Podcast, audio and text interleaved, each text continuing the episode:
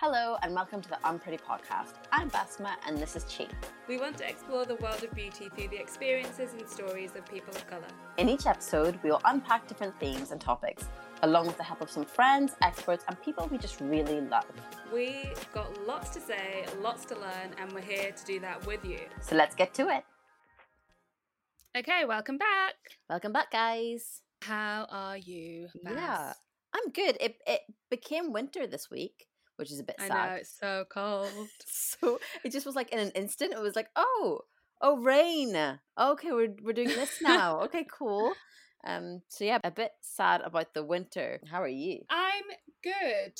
I'm very busy, so feeling a little bit frazzled, but good. Mm. Can't complain. Very excited about today's episode. Yeah, it's gonna be um. It's it's a nice one to talk to because I think we've all felt this. So this week's episode, we're kind of covering the concept of fetish fetishization. I can never say the word. You say it. I know. It's Fetches. Oh my god! Now I can't say it. Fetishization. Yeah, there you in go. dating. fetishization fetishization in dating but i think it's something that we've all kind of um felt at different times whether we like it or not and whether people would want to admit that they have fetishes or not but it's interesting talking to our two guests because they come from different places as do me and you but for you Mhm. what's your experience of it Oh, I mean, I'm in normal times. I'm currently not dating, as we know, but I'm pro dating everyone. I don't have a specific physical type. I just like guys that share my values, share my interests, will enrich my life in Right, some way. right. That's my criteria. I mean, obviously, there's a lot more boxes like under each of those umbrellas. but I don't have a specific mm, physical dating preference, even when it comes to height, race, anything at all. Hmm. Um, so, with that, my position is that I don't have a type really, but right I think right what makes me feel uncomfortable is when I find out that I'm someone else's type. That okay I find just really gross. Okay, I hear you. Yeah. Okay, I hear you. I think What I'm- about you? I not that I'm in a different place, but I think for me, I didn't used to have a type at all. I kind of was like, you know, you don't think you have a type, but you like whatever you're around. If I'm really honest, like I think anyone you Mhm. grow up in a certain environment and you like what's in the environment because you don't know any different. So I definitely had a type of, I guess, being with white guys when I was younger because that was what I was around. As I've gotten older, I definitely date black guys now. So I do have a type, but my type isn't based on race. I don't think. I guess it's based on an understanding of cultures. Um, I think that's why I always, I'm just trying to take out some of the not difficult, but some of those conversations by not dating outside of a culture that will understand mine. Not to say that if I met someone who got, got it and wasn't in the culture, I wouldn't, you know, fall madly in love and be really happy. But out of sheer experience, it's always felt a little bit easier to date someone who understands. So maybe, yeah. So I guess I do have a type. Whether I fetishize it or not, I don't know if that is. I don't think I do because I don't look at it in this like sexual kind of drooly way. I just look at it as Mhm. it would be easier for my life. As someone who has three brothers, Mm. I think the reason why I'm so passionate about the topic is actually the fetishization of black men Yeah. that I witness consistently. Like, I've had so many experiences where, you know, people, white girls, will tell me that they exclusively date black guys. Mm. And I had a really interesting conversation with one- of my friends um, Mm. a few months ago. And it was a really, really good conversation, actually, because I think she had obviously been thinking about what her racial preference actually meant. Right. And she was like, you know, I've always thought that I am into black guys, but I have to ask myself, why am I into black guys? Is it because of this idea of black men that I have in my head? And I Mhm. think having had that conversation with her, it's really enlightened how I approach those conversations with other white girls that say things like that. Fine. So how did you approach it? Yeah, I have to ask the question why do they feel that they are only attracted to black men? Mm. Because the problem with having a racial type in my opinion, is that it's based on a stereotype, really, because black men and black women and Asian men and Asian women come in many different shapes, sizes, they have different interests, they have different religions, they have different values. And by having a type that's specifically race focused mm-hmm. is problematic. yeah. Yeah, it is problematic. And I think it's not what's nice about this conversation talking to we're we haven't even said who we're talking to, but talking to Evelyn Mok and talking to Vick Hope is really interesting because actually Evelyn's point of view I'm really looking forward to hearing in terms of how you're seen as an Asian woman. I think I guess and then Vick being mixed race, me being East mm-hmm. African, you being West African, it is quite interesting to sort of see the different variations and where it all comes from because in the end it stems to the fact that we all have felt that fetish vibe before. Mm-hmm. For sure. So, shall we introduce yeah, our let's guest? get into it. So, today we have vick Hope, who is a TV and radio presenter, journalist, and published author. She's received multiple awards for her work in television and media. She's hosted the Capital Breakfast Show on Capital FM radio station for three years and has recently joined Radio One, presenting a show called Life Hacks with Katie Thistleton, which is the first time in the channel's 20 year history that there's two female presenters. So go Vick. And also joining us is Evelyn Mok. Evelyn is a comedian born and raised in Sweden. She's performed sets for Comedy Central and the BBC, and on moving to London, she was quickly selected for the prestigious Pleasance Comedy Reserve, named One to Watch by Time Out Comedy, and placed on the BBC New Talent Hot List. And actually, I beg you all to Google Evelyn because she's mm-hmm. actually hilarious. Yeah, two very dreamy ladies. Welcome. Thank you. It's very nice to be here. Welcome, guys. The first question we like to ask everyone at the very beginning is How do you guys identify yourselves ethnically? Oh, oh, you know what? No one has ever asked me that. I think people just assume that they know, don't they? They just they they, they put their own mm. ethnic label onto you, and it's something I've just not thought about. But I'm mixed race, I, whenever you know anyone says where are your parents from, I say, well, my mum's Nigerian and my dad is British. He's a Geordie from Newcastle, and I I'm not half and half. I'm not one of them and one of the other, but I, am I'm, I'm a whole. I'm a, I'm a mixture of the of the two. And um, so yeah, mixed. And Evelyn, what about you?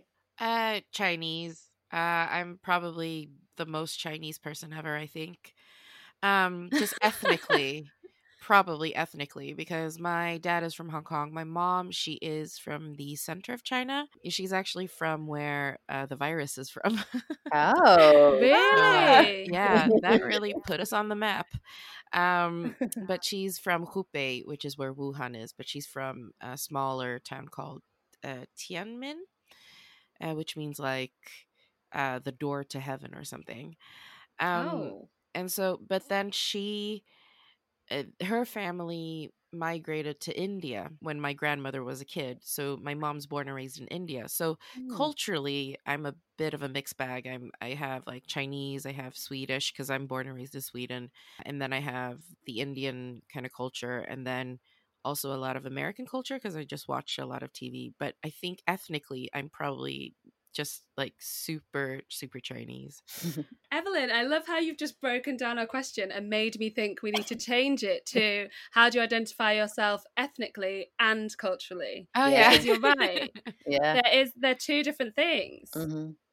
That's so true. Possibly, yeah, possibly. I mean, sometimes the same. When you're like uh, you're building your identity, which is what every young person does, and uh, actually uh, everyone does is they go into adulthood as well. You're constantly evolving as a person and, and working out where you belong. I think you're right. Your ethnic identity is not necessarily in line with your cultural identity. I certainly like grew up British. You know, I grew up in this country, and my cultural mm-hmm. references are British. I always think that when I'm with my friends, like two of my best friends grew up in Belgium, and they don't know the cartoons that we watch. They don't know the sweets that we bought, and they're such right. like massive cultural references that, that that's what makes them not British. Um, but yeah, I'm, I, and I also I think growing up because I didn't know anyone else who was mixed race. I didn't really know anyone else who was black. Um, and knew so few Nigerians apart from my own family. When you're growing up, all you want is to fit in. So I, I kind of I kind of was a little bit embarrassed about the Nigerian things that we did, the Nigerian food that we ate in the home, and the, the cultures Yeah. and traditions that my my mum brought to the family. So I, I didn't really identify with them. I didn't really feel like they would make me fit in, which is all you wanted when you were little. So it's only in recent years I've become proud of them and I've celebrated like the cultural Nigerian offerings that, that I get to now put out into the world um, via my mum. So that's been a journey, you know, that's been um it's taken a little bit of time to culturally identify as Nigerian, but certainly ethnically. Yeah, it's very Wow, that's so interesting. yeah, it's a good thought actually process. We should think about that actually culturally. Even for myself, I identify as Irish as well, Sudanese. I everything I know is Irish, so is that. But but I'm very Sudanese, so yeah, it's a, yeah, it's a bit of both. We've been wanting to discuss this sort of topic and talk about, you know, a bit more in depth about the resurgence, obviously, of everything that's happened with BLM and the topic of racial fetishization came up. And we wanted to ask Vick in research for this episode, we came across various features and interviews that you've talked about dating as a black woman and mixed race woman. Can you tell us a little bit more about your dating experiences growing up?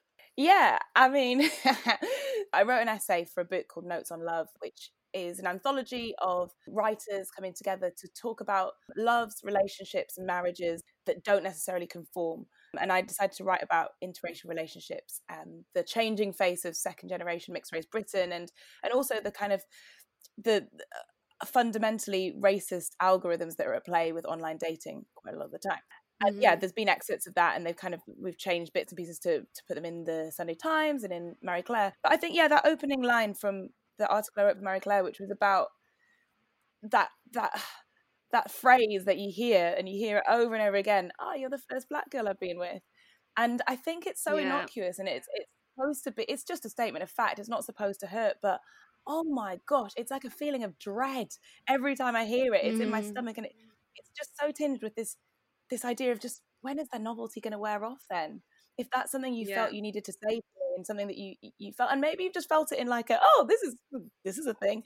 But i don't know it's it, it gives me this sinking feeling in my stomach every time i hear it and i've heard it a lot because i grew up in newcastle in the 90s which is primarily majority white. I went to cambridge uni which is overwhelmingly white and i fancied skinny white boys with that messy brown hair you know like the ones that you that were in the bands the indie bands in the 90s Yeah. and noughties because that's what was around Yeah. It was hard, it's Yeah. hard to, to be attracted to something that it, that it doesn't exist in your world so i was that's what i was attracted to and um it it was a phrase that came up over and over again and i didn't understand why it made me feel so sick and it's it's because it was feeding into an insecurity that i had that was deep rooted that was beyond dating but it was um this idea that that as a black woman i was uh, too much for some people or um the words that you Mm. hear used quite a lot sassy feisty aggressive um and it, and i was already insecure i was already believing those stereotypes about myself and wanting to tone myself down and dilute myself so that i wouldn't stand out and that it's just an underlying thing that it, it, it took me until i was comfortable in my own skin aside from dating to to to not feel that way anymore when i go into relationships but um but yeah i i just i know that a lot of other women have felt similarly a lot of other women that i've speak, spoken to have felt similarly and it's interesting isn't it Yeah, I think from my experience, I grew up in a majority white city. My uni was majority white. I've dated a lot of white guys, and they have told me that I'm the first black girl. And my my thought is like, are you just dating me because you just want to try it out? Like, I've never had caviar, so I'm gonna try caviar today. Like, I'm gonna try dating a black girl today. It's that's the sick feeling that I get that you're only dating me because of my race, not because I'm a babe and I'm funny. Evelyn, do you tend to have the same thing from dating guys? Do they say, you know, I've never dated a Chinese woman before? Like, what's your experience been? It's been very much uh, similar, but maybe not the phrase of I've never dated a Chinese woman before, because usually it's like if I get attention, at, I'm not saying everyone, but when it's somebody who does give it that has like the type, it's somebody who's uh, dated Chinese women before or like Asian women before, because it's Mm. either people basically or um uh, men who just have this like kind of idea of um eh, they call it their type but i i find it to be fetishization and i had Mhm. a conversation with like a friend of mine who's uh, an asian guy and he he says that he feels complimented whenever a, a woman says that she wants to be or like she's never dated an Asian guy before. And then I was thinking about it because I guess it's because with Asian, um, how Asian people are perceived in the West as like when it comes to dating and love, women have been hypersexualized and also Mhm. like seen as really submissive at the same time and really docile. Well, uh, whereas the men, Asian men, are just desexualized. They're emasculated and um, not seen as a like a proper option. And so when he said that he felt it that it was a compliment when women said they'd never been with an Asian dude before and he was the first. He was like, "Oh, okay." And, and so I realized that oh, it's because he, for him the stereotype is the opposite for what it is for me, Yeah. which is like interesting. just like this objectification where it's like, "Ooh, I really love Asian women." Um and you just feel immediately you feel so grossed out because you're you feel Mm. so objectified and you feel so um dehumanized in a way. It's like, oh, okay, so that male point of view though is so fascinating that he's like yeah. it's actually quite a nice Yeah. thing. Like we would have I've never heard of that. you can see it like quite acutely on online dating. There was some research done that showed that Asian men and black women were the Mhm. least swiped on online dating, whereas Asian women and white men were Yeah. the most swiped. And and the way that they categorize you on, on online dating, like 17 out of the top 25 online dating sites give you racial markers as a way of like categorizing of, of ticking boxes for who you want and Mhm. don't want Yeah. Which is crazy when you think about it. But um, but it's this thing people think think that well, it's my type, it's my type. But you're right, it's a fetishization, and Exactly, it sort of goes along the same lines of porn, the way that they categorize. And I think you know, Oh, yes, you're so Yeah. right. Yeah. Oh my god. I was having a conversation with my friend last night about this ahead of us recording the episode.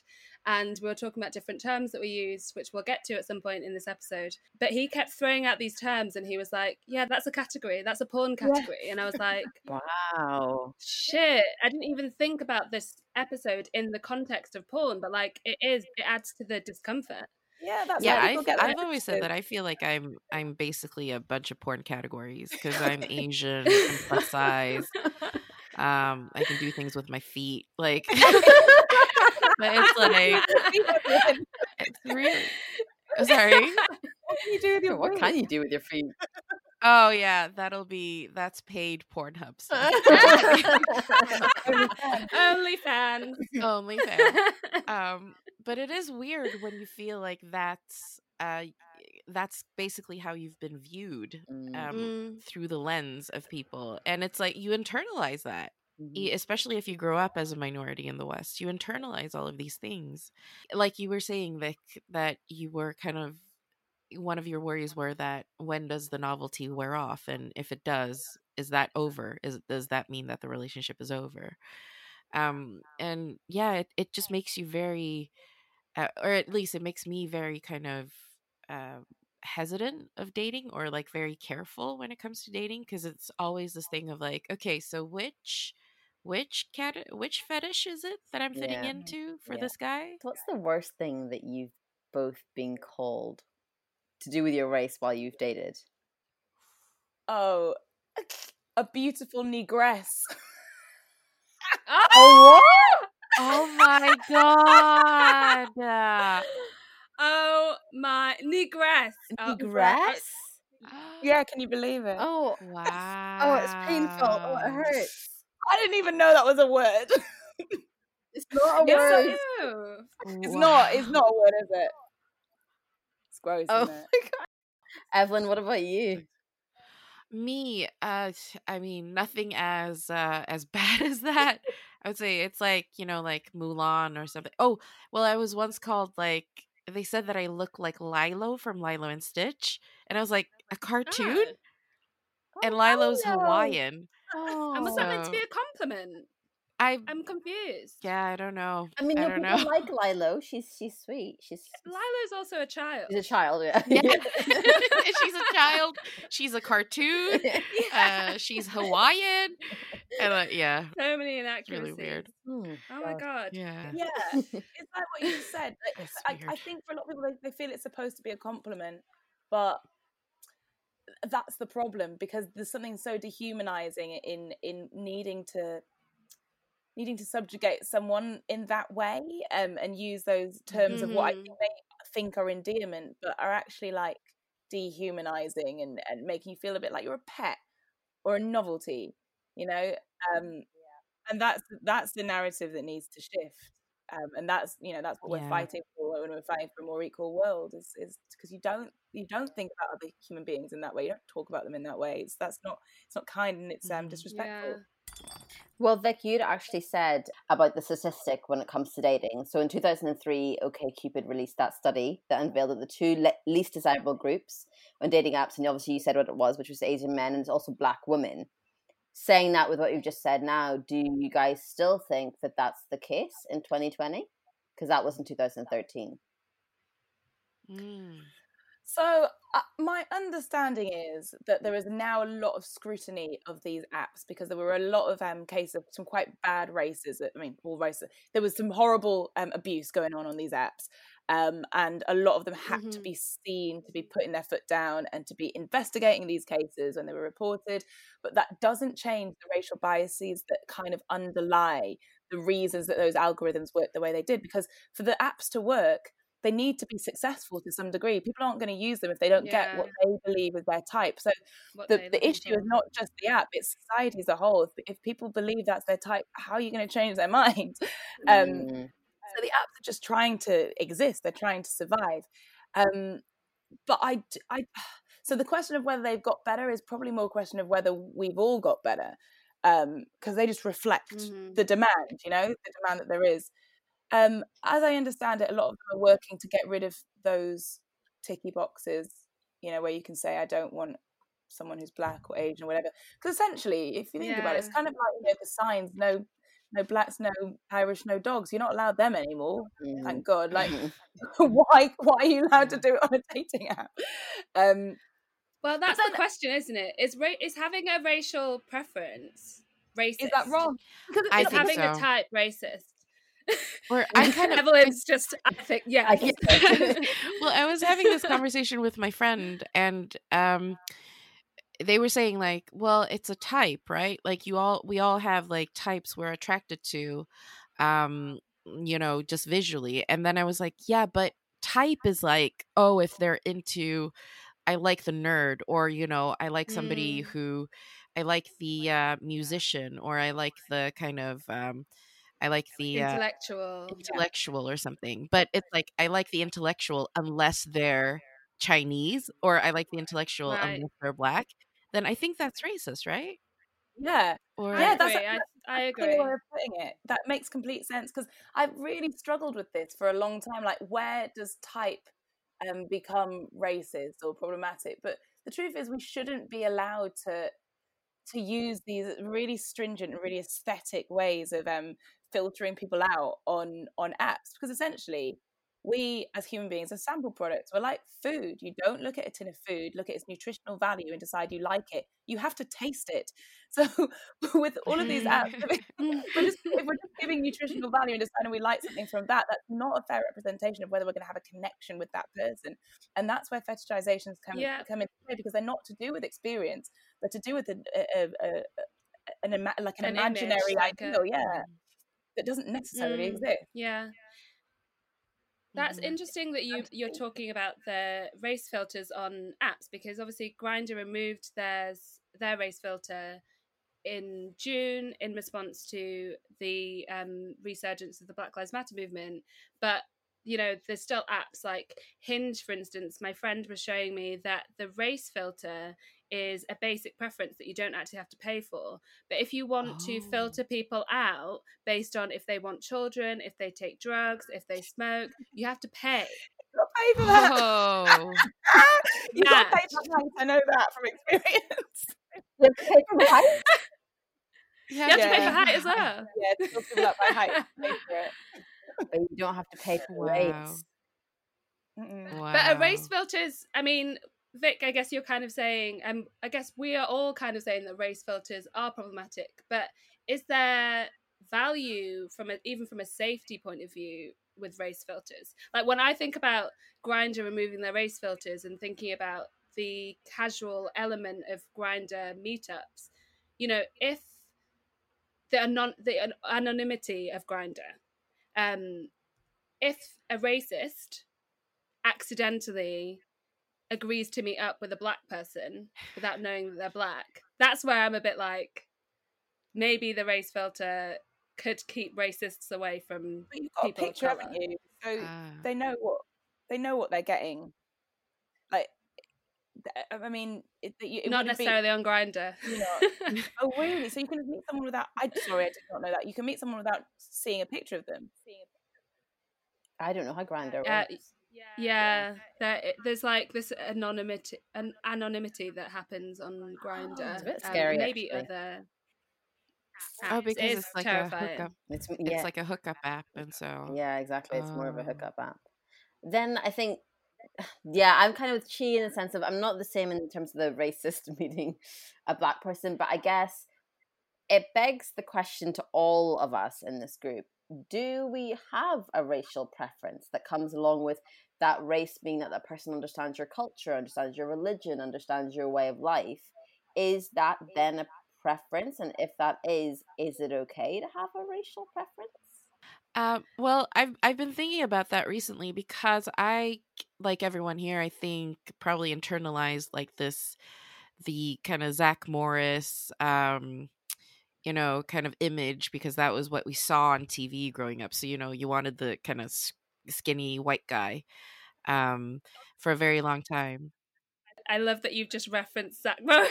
Oh yeah, Yeah, no, no, it is. It's like ultimate. yeah. Even though like Slater was much hotter, even though he was much hotter. it was still like Zach Morris because he was like the star.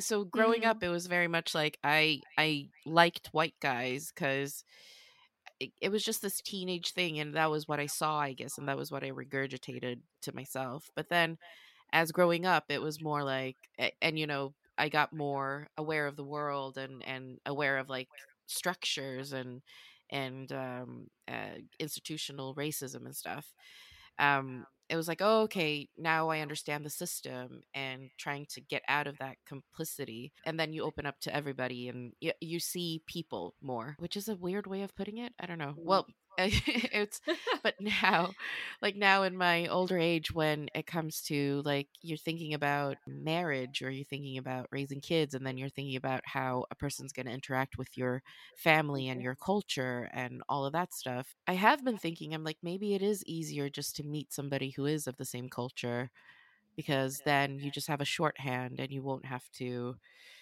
there won't always be this barrier between you where you have to explain something and then you have to fit in with their family and their culture which is like just an extra thing and so i have been thinking i'm like oh maybe it is just maybe i i will just date east asians now for a while or southeast asians for a while. Um but then it is that interesting question then am i then profiling or am i then also problematic for doing that Right. Yeah, I'm in, I'm like you, Evelyn. I'm kind of in the middle. I'm a bit like I actually the older I get, the more I think I'd rather just date someone within my circle of understanding. But then if we remove the apps that tell you what the racial preference is, then do you have to go with hoping that that person is mm, of that ilk? I don't know. I don't know. It's a tricky one. Vick, what do you think? No, uh, completely the same. I feel uh, quite conflicted at the moment. I grew up with my grandma on my Nigerian side, so adamant that I had to marry a Nigerian, not just a Nigerian, I had to marry an Igbo man, like a man from our tribe, the Igbo um, You're an. And- Igbo. yeah, I am. Are you? Sister. Yeah. Yeah. Where, where is your I never meet Igbos. where are Um, family my family are from Enugu. Okay, yeah. So They're where gonna do emo this state. Nigerian thing. You guys. you guys. Next. it's so it, i mean even if i, like if I it, was to it's marry a very Yoruba, sweet. it wouldn't be cool but they, it was it was and i rebelled against that i was like well no grandma that's not that's not what i want i you know i'm british i grew up in this country and and it's exactly the same as evelyn was saying you know i fancied the zach morris type because that's what i knew that's what i saw on the tv that's what i saw around me Mhm. um however as I've grown up and as I've come to become so proud of my Nigerian heritage, of my culture, and I want to celebrate it, and I've met more Nigerian, you know, moved from Newcastle down to London. Uh, Newcastle's super multicultural now anyway, but you know, I've been able to express and explore my culture far more. And it has occurred to me a lot in dating and also just in friendships that I want to keep that side of me alive. And I am, you know, first generation mixed race. My kids will be second generation mixed race. I also worry that my experience of the world, my experience of racism, my um, stance on it comes from a, a, place of experience. And I guess we all want our kids to want the to make the world a, a better place as well. And and I'm scared that if they don't have my experience, they won't they won't understand it the same way. But then then on the flip side my mum's experience of racism is so different from mine and and yeah i'm still mm-hmm. you know mm-hmm. i'm still mobilized and i'm still conscious and i'm still trying to, to fight and trying to make things better so as long as my kids are good people, then that's all that matters, you know. As long as they want the world to be better, it doesn't have to be because they've been called the N word, you know. It doesn't have to be because they've experienced the racism. They can just know. But yeah, a part of me wants to keep my culture alive. There's a solidarity in shared experience.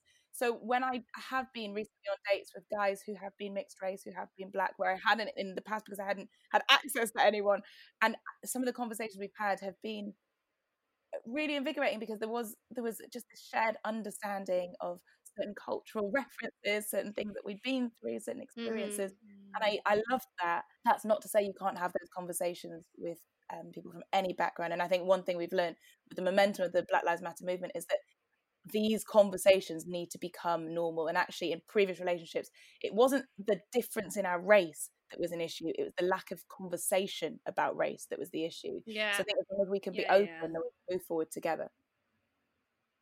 Definitely. Yeah, I totally agree. I think that the other thing that's a big consideration of mine is eh, when I have dated black guys, very rarely because actually they don't approach me for whatever reason.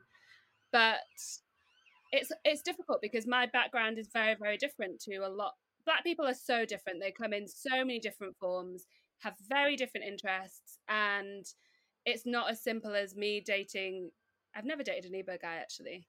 Um, but I think because my parents aren't I mean, my mum listens to this podcast and she's gonna be like, How dare you say that I'm not traditional? But she's not actually that traditional.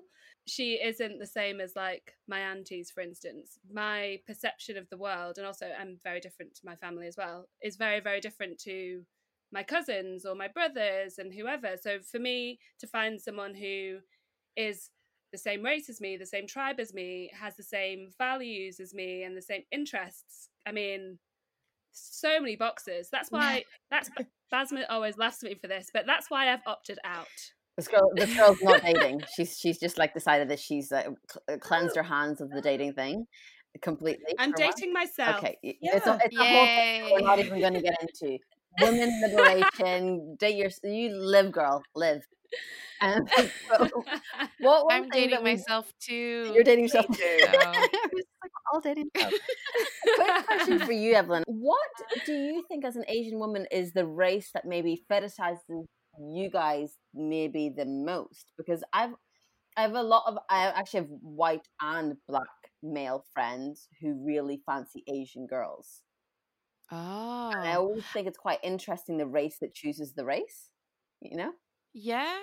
Yeah, I think on well, from my experience, it's been mostly this is really interesting. From my experience, it's been mostly white men who go for my Asianness, and then it's been mm-hmm. black men who go for my like plus size.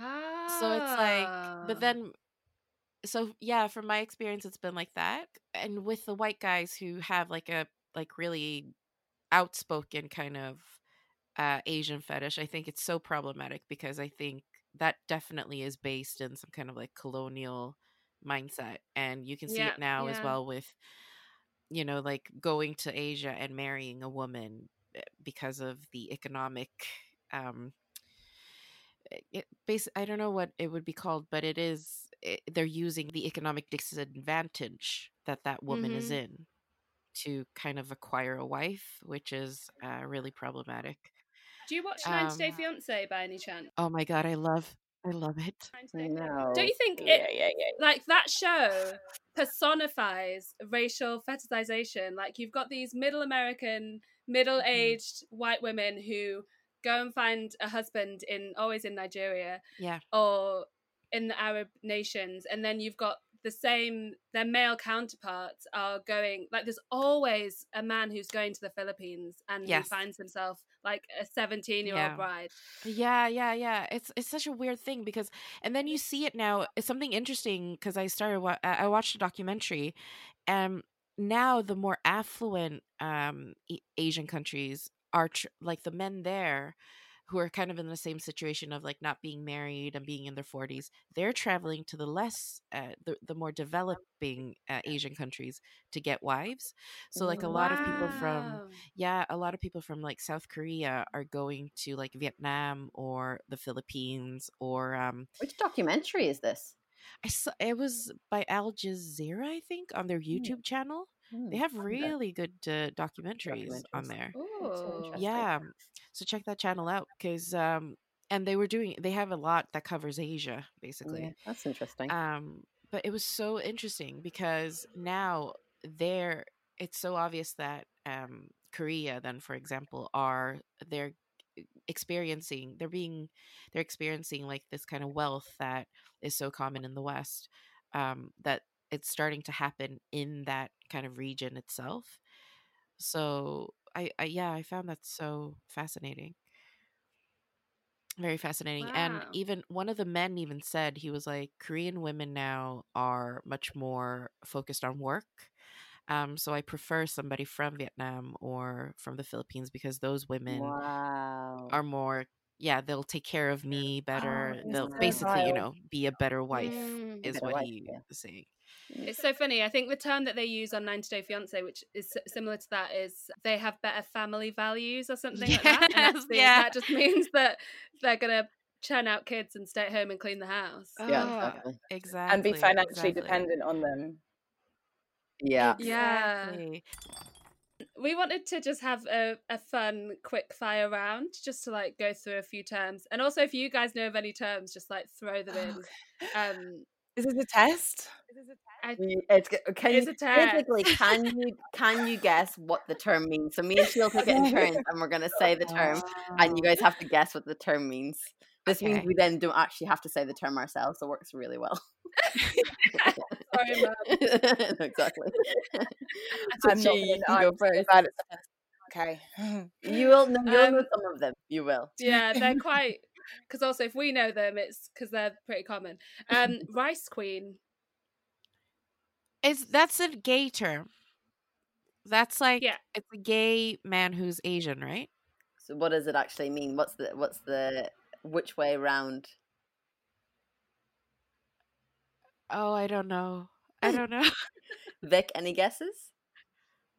Uh, What do you mean by which way round? So it, I, I think Evelyn, what Evelyn's saying makes sense. A, a, a gay man who's Asian, who, what, who does something in particular, or is into something in particular? No. So a Rice Queen is a Oh. white man who only dates Asian men. Oh, okay. Okay. Oh.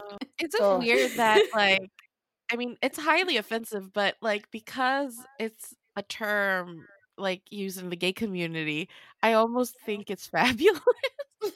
I know. Is that really to be honest, my Asian gay friend, he the stories that he's told me sound actually horrifying and very predatory. Like he'll be in a club and a big, you know, middle-aged, gross man will approach him and be like, "I'm a rice queen." Oh, say no more. Oh, yeah, literally say no more. literally. okay, Yeah, the next one yeah. is, which is, should be pretty easy, is jungle fever. Oh yeah. Oh, that, yeah. Although I've heard it used in two different ways, but I I thought it was just someone who um likes. Oh, I've heard it to be used for someone who likes black women, but also someone who likes Asian women. Oh, Oh, have you heard it from Asian woman as Hmm. well? But you Hmm. know, why am I thinking that? Is it because no, wait, yeah, uh, it's because I heard it. You know, in that Ed Sheeran song with Cardi B and Camila Cabello, "South of the Border."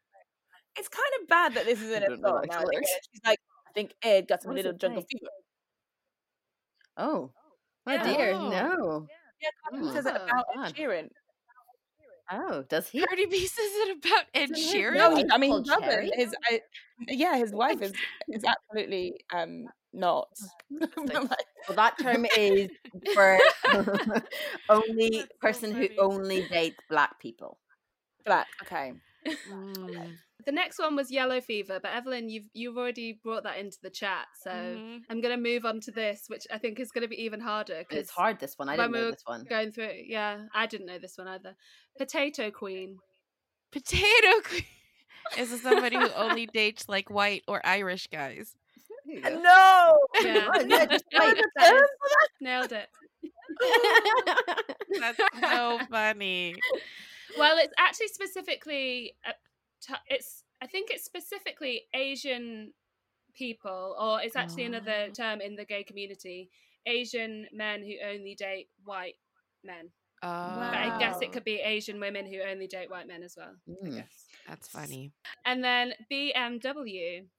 That's also dirty, isn't it? like they're like dirty. I don't know what that is. It's a plus size term in, in porn, isn't it? Um, no, B- that's BBW that you're Oh, thinking yeah. of. Sorry, and I don't know. I don't know BMW. No. Vick, any guesses? No. Um, is the W woman? No. No. Go on, Um, she. You can tell it. Okay, I'll do it for you. I'll do it. Okay, this term is means big uh, black man's willy. Oh, okay. if you already have like BBC, then why B? What was it? BMW? Like that's that. That seems like Yeah, that's like a more innocent way of Yeah, saying it. Yeah, exactly. A more innocent way of saying it. It's true. Black man's so funny. effectively. Snow King. Snow King. Mm. So if you've Some- watched White Chicks, you might know this actually, because I feel like it was Uh, used on. on I White didn't Chicks. actually know this one until you said it. Oh, Is it only who dates only white women? but what black race man. that only dates? black man Oh, specifically. a black. Uh, Mm. Black man who only dates a white woman. uh, Well done, guys. I don't think you actually uh, got that many correct, but I think that's not a bad thing.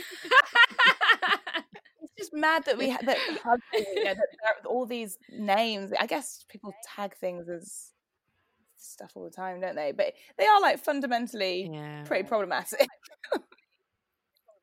They're all I problematic. mean, Yeah. yeah, of course. Really, yeah. But it was fun. Well, to wrap up, as something we like to do and ask all our guests, if you guys haven't listened to episodes, you might not know, which is good because then we can catch you off guard a little bit. But we like to end on this question When did you realize that you were beautiful? Oh, I thought you were gonna ask when did you realize you were Chinese? I mean, you can also And uh, that ten, when I was around answer ten, that probably. Um, beautiful. Uh, um, I, I, this is a harder question. I think, I mean, beautiful as in, I've always felt comfortable with myself. It's the thing of, but I, so this is, it's interesting and it's not an easy question to answer because beautiful in whose eyes? Like, attractive maybe i don't think i've realized that i'm attractive yet but i've real i've realized that i kind of like myself as i am but i also know that the way i am is like according to conventional standards of beauty is bothersome to people you know Mm. Yeah. so i i don't think that i ever think of myself as beautiful because also in my mind i've probably internalized like some kind of conventional standard of beauty Right. so i can never really fully say that i feel beautiful objectively Mm. um but i can say that i feel comfortable with myself but it is that thing of like i feel like if i if i were to say that i feel beautiful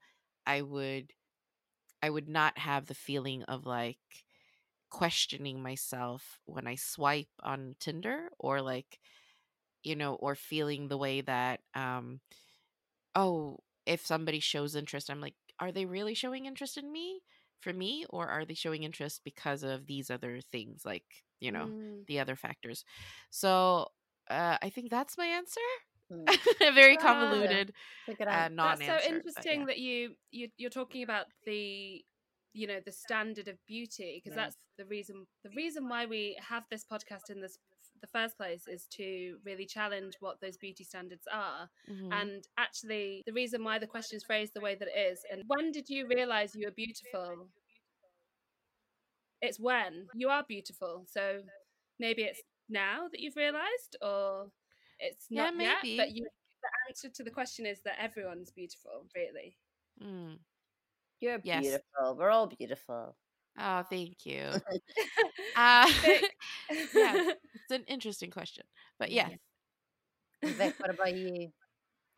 Um, what Evelyn said about realizing for yourself is is that's really like the most important part of that question, isn't it? Because I'm sure I know, like for a, a long time, for much of my um, youth, other people thought I was beautiful. You know, I had boyfriends who thought I was beautiful. My parents thought I was beautiful. I'm sure other people did too. People told me I was, but I didn't believe it. Um, or I knew that I was beautiful to them, but if they say beauty in the eye of the beholder, it wasn't in my eyes. Um, and I think Mm. that my my feeling myself to be beautiful came with um really embracing the things that made me unique and a lot of it is not physical or aesthetic it was when i started to realize that like my mind was a really good one like i had a good brain or that i or that i was kind and did like nice things for other people or it, it you know there's times when you feel beautiful and there's times when you don't um the times when i feel the most beautiful are like when doing charity work or when I'm like writing a really good article, stuff that I'm proud of and stuff that is Mm. my inner beauty. When when I'm when I'm reveling in that, when I'm enjoying those things, then I feel the most beautiful. And it was when I realized I could harness that feeling was probably when I realized I was. Such a nice wow answer. You both give really beautiful nice. answers. Yeah, and also it's very it's very interesting that beauty is in the eye of the beholder because actually I've always struggled with that term because actually you're the beholder is the person looking at you. You're not saying the beauty then holds with you. You're saying the beauty is the person who's looking at you thinks you're beautiful. So it's giving the onus to Mm. the other person to see you as beautiful, not as yourself. So it's always But such an can also be you it could be you looking at yourself and or looking within yourself and seeing your beauty Yeah, I guess it's just as a term, it's never, it's always seen as, you know, if you see someone that you're like, God, she's hot and he's punching or whatever, and you're always like, oh, it's beauty's the eye of the beholder because you're owning it to the other person, you know, right to, right to see the beauty. Yeah, so it's it's Mm. interesting, but beautiful answers, guys. Thank you. Last last question and can i just say that we have loved Yeah, this it's been amazing. episode. Like I've, this has been beyond as i said been so so excited about covering this topic and it's gone beyond Yeah, you guys did it justice. can you tell our listeners where they can find you on the internet? So youtube instagram whatever you want to promote right now. I am on Instagram at Evelyn Mok and everywhere else as well at Evelyn Mok. Um, and I have a podcast myself called Rice to Meet You with, uh, with my um, friend uh, Nigel Ng, who's also a, an Asian comedian. And we we're just a comedy podcast, really, but with, I guess, we gear towards Asian culture and Asian stuff, uh, but very uh, open. Uh, so yeah, come and listen to us. yeah, for sure. nice to Um, meet you. Yeah, So at the usual socials, Instagram and Twitter, it's Vick and Hope. And Vick is with a CK and then there's a little N and then Hope. And yeah, i- and if you want to listen to Life Hacks on Radio 1, that's on Sundays, 4 till 6. And then the official chart update on Radio 1, 6 till 7 on Sunday. great episode Yeah, I really enjoyed that. It was actually really funny.